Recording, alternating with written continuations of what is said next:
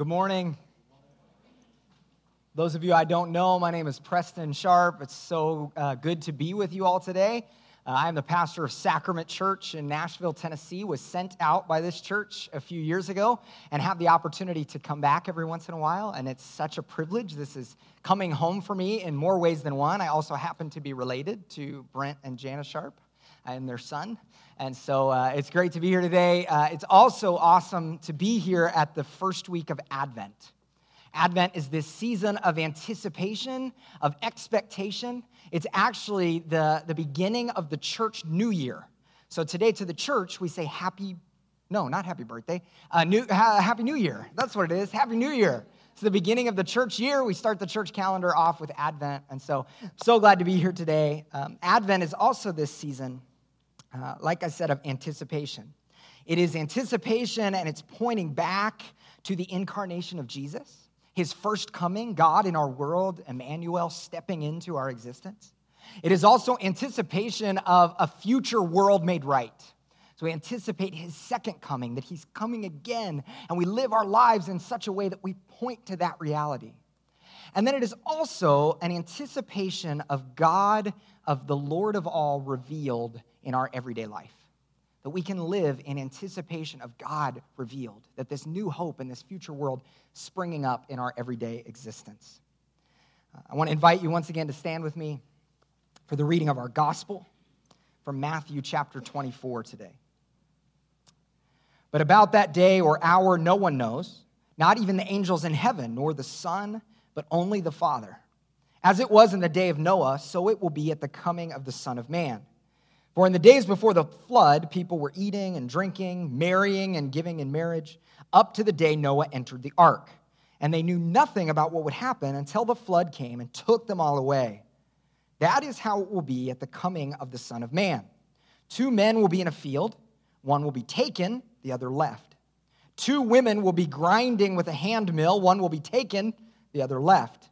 Therefore, keep watch, because you do not know on what day your Lord will come. But understand this if the owner of the house had known at what time of night the thief was coming, he would have kept watch and would not have let his house be broken into. So you must also be ready, because the Son of Man will come at an hour when you do not expect him. This is the word of the Lord. You can be seated. So I wonder for some of us if this passage brings up a bunch of different memories. There's some of us that grew up in certain traditions where this passage was really, really important, and maybe you bring a lot of baggage to this passage today. Some of you might be here, and maybe you came to faith during the Jesus movement, the 1970s. You might have a song in your head. I wish we'd all been ready. Okay, there's more in this service than the previous. I was all out by myself last service. You have that Larry Norman song kind of playing in your head. Maybe you remember some movies about that time, A Thief in the Night. Movies about people who were uh, driving cars and all of a sudden they disappeared and the cars would run off the side of the road. People who were shaving in, in the mirror and then their electric razor would be rolling around in the sink and their clothes were on the floor. I don't know why you have to be naked to be raptured. Seems like all the clothes are, are always left on the floor. So, but, but the idea of that song, there's no time to change your mind. The Son has come and you've been left behind. This song is present in this passage, right? Now, some of you, um, maybe you're children of the Jesus movement, folks.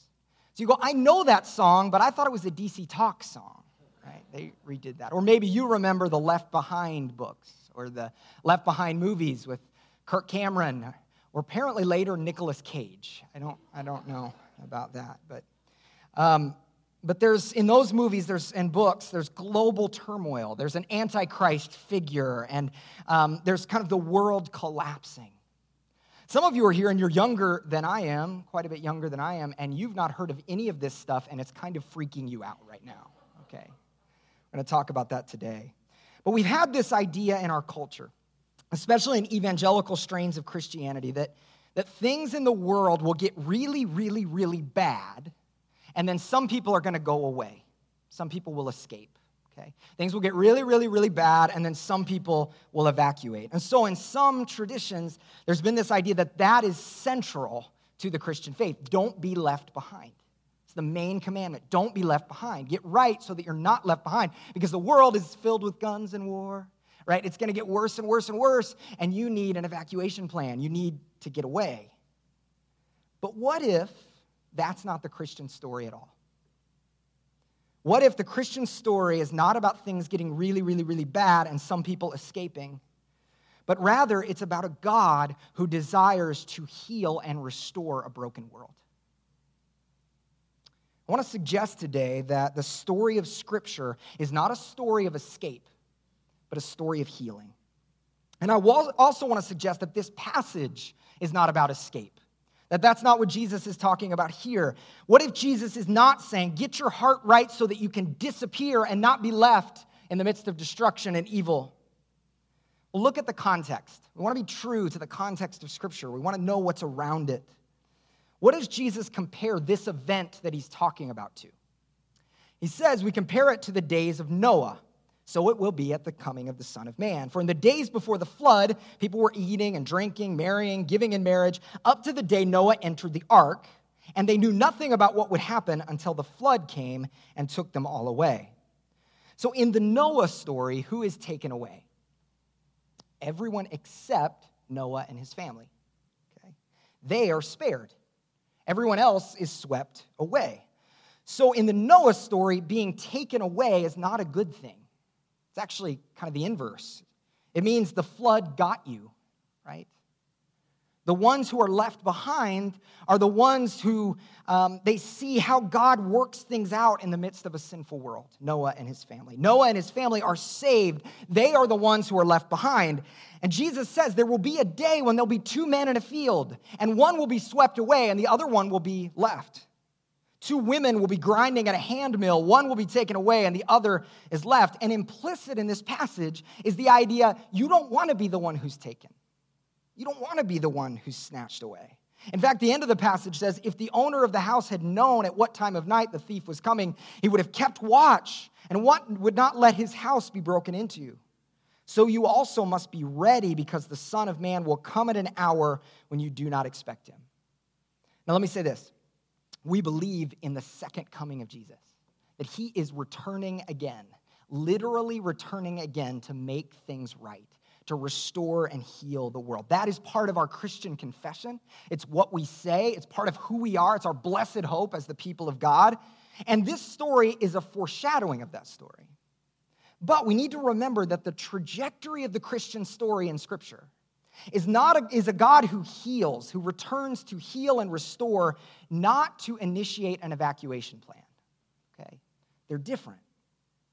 Okay, so that may be hard for us. Some of us have a certain way that we've understood and interpreted that scripture for so long. If Jesus is not talking about kind of a future day when, when people will be snatched away, what is he talking about?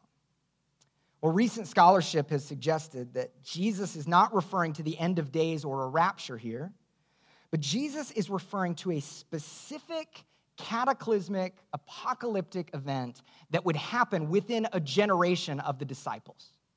He's prophesying this event that would happen within the next generation. He's speaking of a moment when they would finally see the climax of the Roman Empire and its destruction and its force, and all of the tension among the Jewish people and the political groups among the Jewish people. Saying there will come an event where those things will come to a head. All of that turmoil that you're experiencing with the Roman Empire and with all the groups within you, that's going to come to a cataclysmic moment. And Jesus speaks of this time that would be ahead within the next generation for the disciples. And when this happens, families will be torn apart, communities will be destroyed in fact, the Jewish faith itself would be at a crisis point. That thing would eventually happen. In 70 AD, we see the destruction of the Jerusalem temple. We see that Jerusalem as a city is ransacked by the Roman armies. So we look at this passage and we go, so what? Okay, this is about the destruction of a building. That's what this story is about. How does that have any implications for us at all? What does that possibly mean for us? How is that a big deal? Well, first of all, we have to understand what the temple meant for the Jewish people.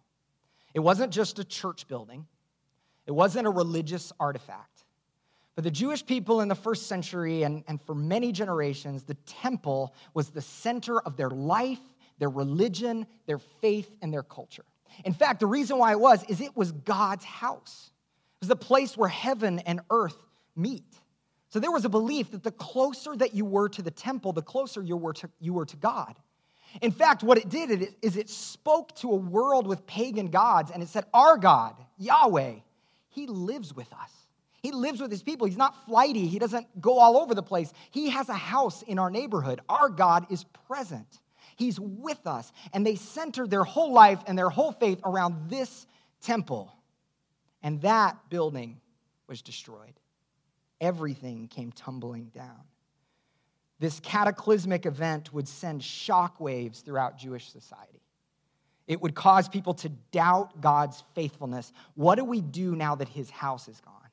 Now that his presence, his reminder for generations that he's with us is gone, are we even God's people anymore?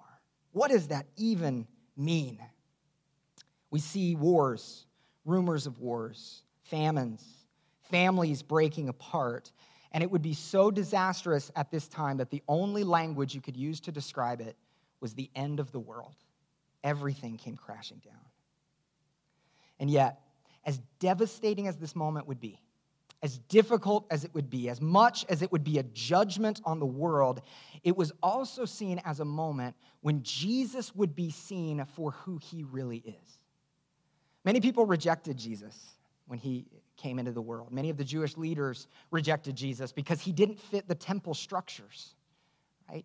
So they couldn't clearly see who he was because so, they had held on to the temple structures in such a way that they were clouded and they couldn't see his vision. So Jesus is saying the Son of Man will be vindicated when this happens.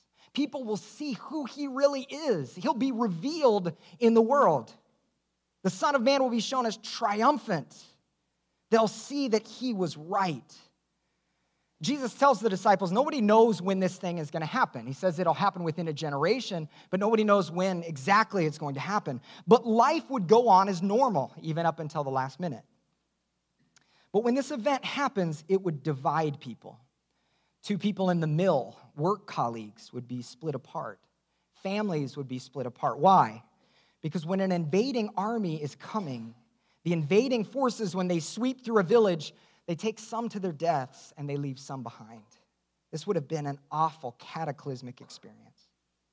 So, again, what does that mean for us? It was awful that that happened back then, but what, what does that really mean? Like, like what could, how could that possibly speak to us today? It's a prophecy about a past event, the destruction of the temple. What does that mean? Well, one of the patterns that we see in Scripture is we see that God does something in the life of his people. He speaks something, he acts in some way in the presence of his people. And even though he calls them to something, he speaks to them, he moves amongst them, they still choose counterfeits. They still choose other things to put their hope in or to put their trust in. But eventually, these counterfeits prove to be empty at best, and they prove to be destructive at worst.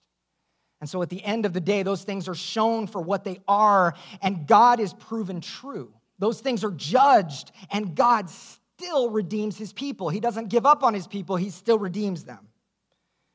The children of Israel trusted in the temple, and it was right for them to do so. It was the right thing for them to trust in. The temple was a good thing, it was a sign of God's presence, of who he was. And yet, when Jesus came as the new temple, the new place where heaven and earth meet, they couldn't see him for who he was. He didn't fit with the temple in the way that they had grasped onto it. So a lot of people dismissed him. We're happy with our structures, we're happy with the way that we have things, we don't need anything new. And yet, at the end, at this moment in 70 AD, the temple is seen as limited and as short lived because it's destroyed. I wonder today what are the things that we cling on to? These things that prevent us from seeing God's work in the world. There are moments in life, I think this passage tells us, and the pattern of Scripture tells us, that these things will be judged. They'll be shown for what they are. They're going to be shown as empty. They're going to be shown as not leading anywhere, and some ways destructive. I don't know what that thing is for you. Maybe for some of us, it's what other people think of us or it's our reputation, that that's what we put everything in. Maybe you've spent years and years and years at your job cultivating your reputation. That you say, hey, if I don't climb the ladder of success, if I don't get this certain level, at least I have my reputation. At least people speak well of me. And then one day you notice you overhear at the water cooler. maybe your coworkers have all changed. Maybe you have new management, whatever it is. People are starting to talk about you and make up rumors about you. That your reputation seems like it's destroyed now. What now? What if that's all that I've held on to? Perhaps you put your, your trust in a specific skill that you have acquired. This skill is who you are. You know, if everything else fails, at least I know I'm good at that, right? If everything else in my life is, is over, at least I know I can hang on to this and I'm good at this particular thing. There was a pastor um, named Ed Dobson.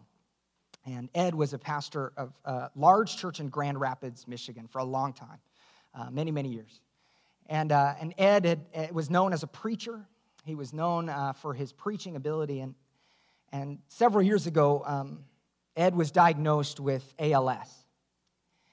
And obviously, as that disease progressed, he became more and more limited in his everyday life, and he was given just a short time to live. He uh, recalled at one point one of the first things to go after his diagnosis was his voice.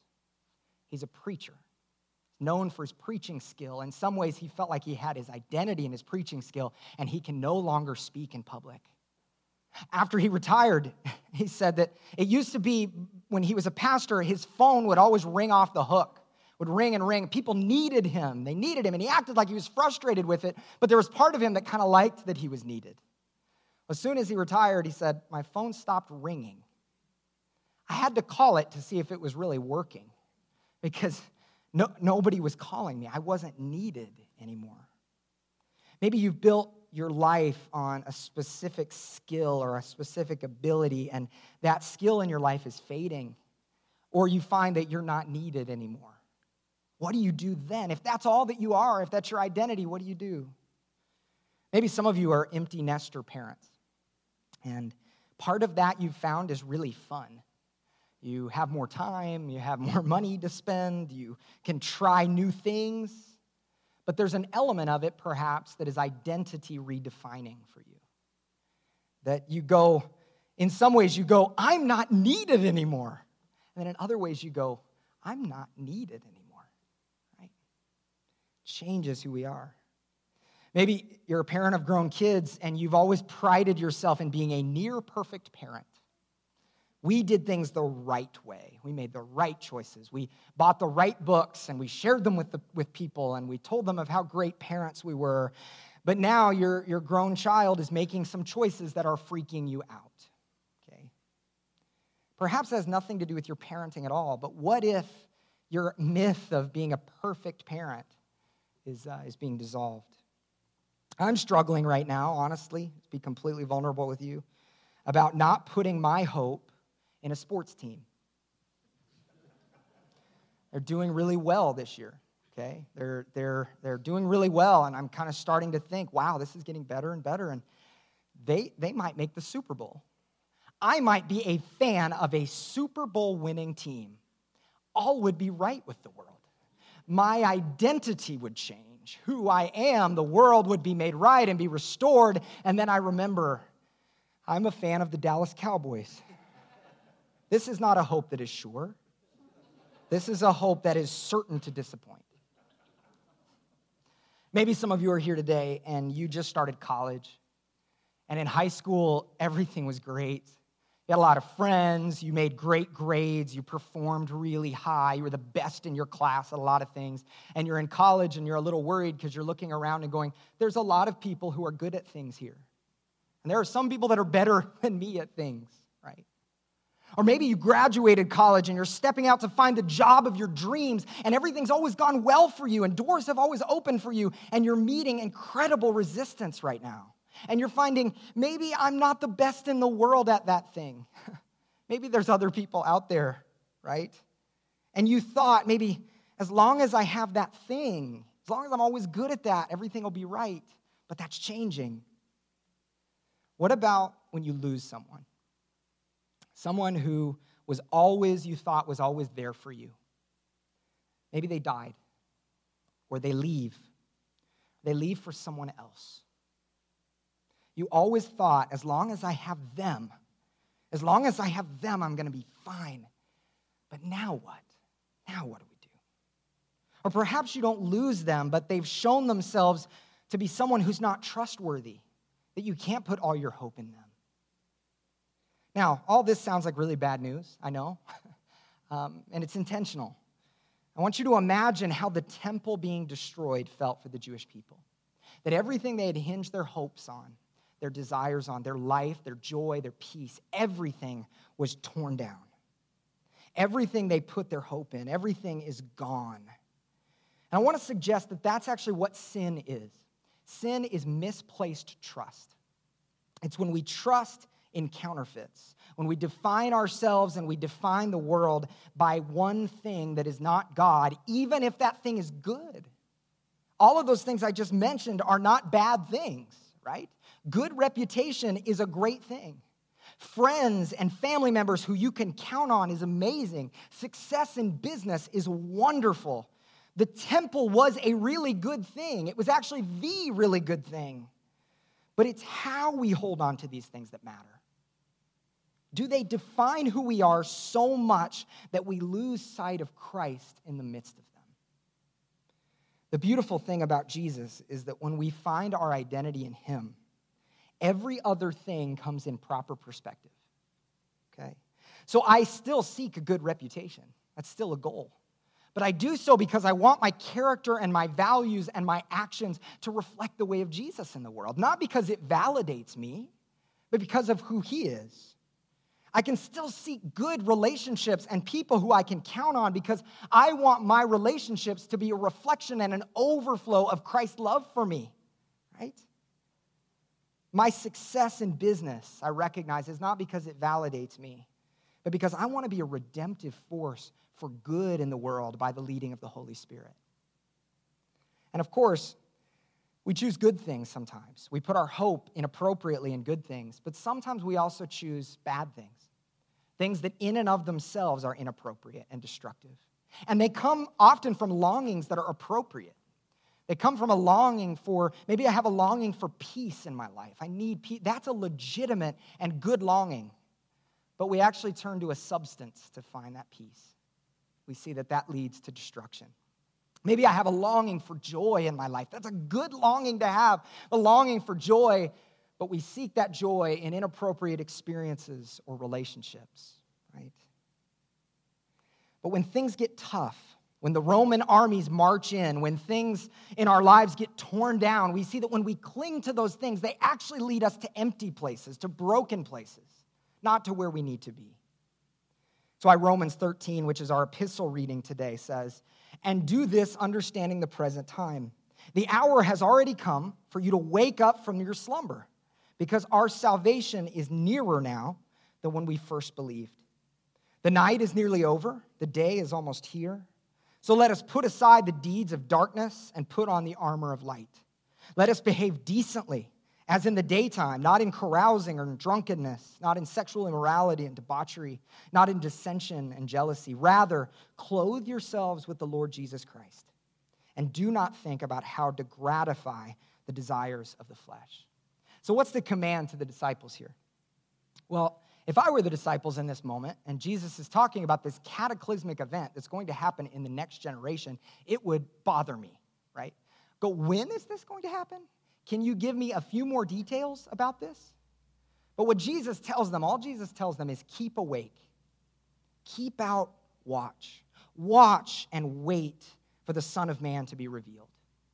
Well, what does that mean for us today? I want to suggest that keeping watch is an active thing, not a passive thing. It's not just kind of sitting back. God's going to reveal himself at some point to us. It's an active, it's an active vigilance. It's being ready. It's watching out. It's preparing ourselves for him to be revealed, expecting that. Well, how do we do that? Well, one of the ways I think we do that is we lean into his judgment of the things that are counterfeits, those things that we have chosen that are not appropriate. We lean into his judgment. Judgment sometimes seems like a dirty word to us. because we equate judgment and punishment. So we think that for something to be judged, it means it's to be punished. But, but judgment is necessary, and it's an appropriate part of God's revealing himself to us. This week, we had to take our three and a half year old daughter, uh, Lucy, to the doctor because she had pneumonia. And she's better now, but she was really lethargic. She was really sick. And so we took her to the doctor. And, and three year olds don't quite understand the concept of what happens at the doctor. So she goes to the doctor, and, and we kind of trying to tell her she has to cooperate with the doctor in order for her to be well, in order for them to help her, right? She's not interested in that. She didn't want the doctor to touch her. In fact, she hid from the doctor. I'll show you a picture. So that was her presence when waiting for the doctor. She didn't want anybody to touch her. She wanted to hide. She wanted to go away. But if you go to the doctor, you have to have the doctor look at you and judge what is wrong with you. You have to have a doctor judge you. Only when you do that can you be healed. If you have a broken arm and you go into the doctor for the doctor to set it and you put the arm behind your back and you just casually talk to the doctor and never mention your broken arm, they can't help you with it you have to reveal, you have to offer up the broken parts of yourself in order to be healed. And I think this is a great metaphor for judgment. The doctor takes a light and looks in dark places, literally, with an instrument, looks in the dark places your ears, your nose, your throat. That's a metaphor for judgment. The judgment is this process of bringing something into light so that that thing can be healed. Judgment is not punishment, Judgment is the revelation of our broken or our sickness so that that thing can be dealt with. Now, judgment should freak us out a little bit.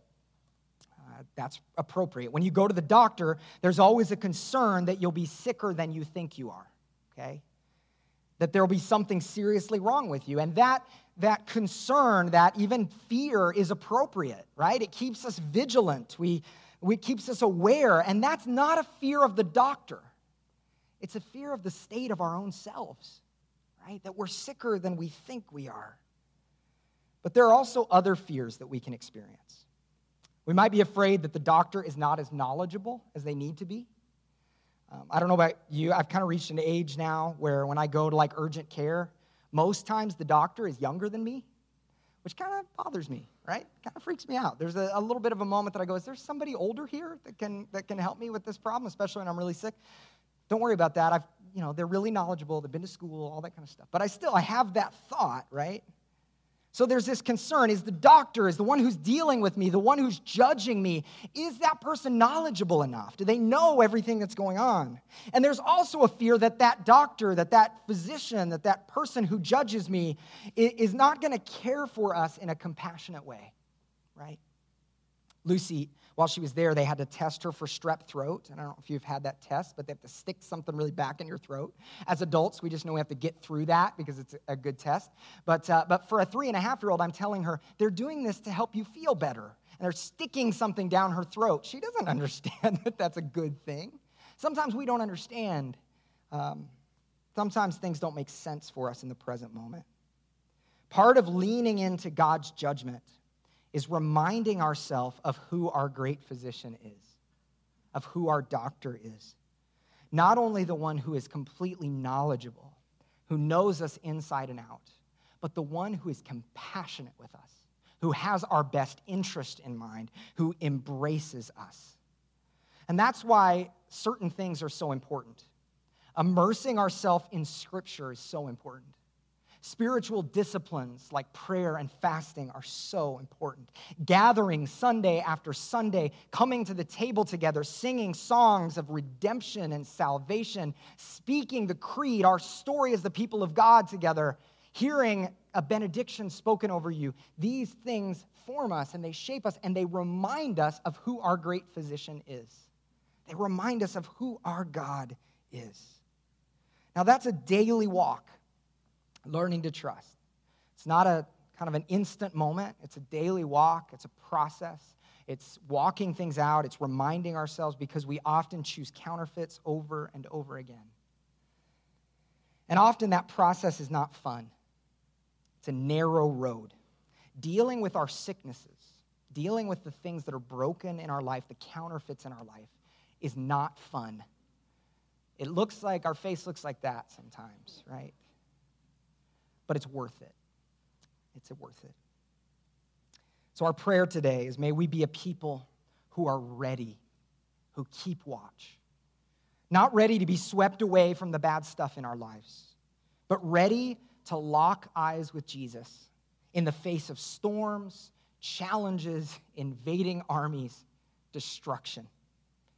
May we not be a people who build our houses on sand, on counterfeits, on things that are empty and often destructive, who trust in our own efforts, who trust in others' approval, or trust in anything else. And may we be reminded that we serve a God who created a good world. And that God created us as image bearers, that we're dependent on Him, and that He doesn't give up on us. Let's pray.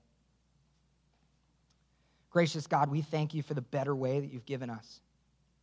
That you are true all the way through, that you are right, that you are substantive, that in you is our true hope. Lord, we, we recognize today that we tend to accept counterfeits. We tend to go astray. We put our hope in other things, even good things become central for us. Help us to lay those things down. Help us to learn trust in you that you're better, that you're good, you have our best interest in mind. Thank you for who you are. In the name of the Father, and the Son, and the Holy Spirit. Amen. Thanks for listening to this message from Sanctuary Church. If you're in the Tulsa area, we invite you to attend one of our weekend services on Sundays at 8:30 a.m., 10 a.m., or 11:30 a.m. If you would like more information about who we are and what we're about, or to partner financially with what God is doing through Sanctuary, you can go to our website at sanctuarytulsa.com. You can also download our mobile app from the App Store and Google Play. We hope you'll join us next week. Grace and peace.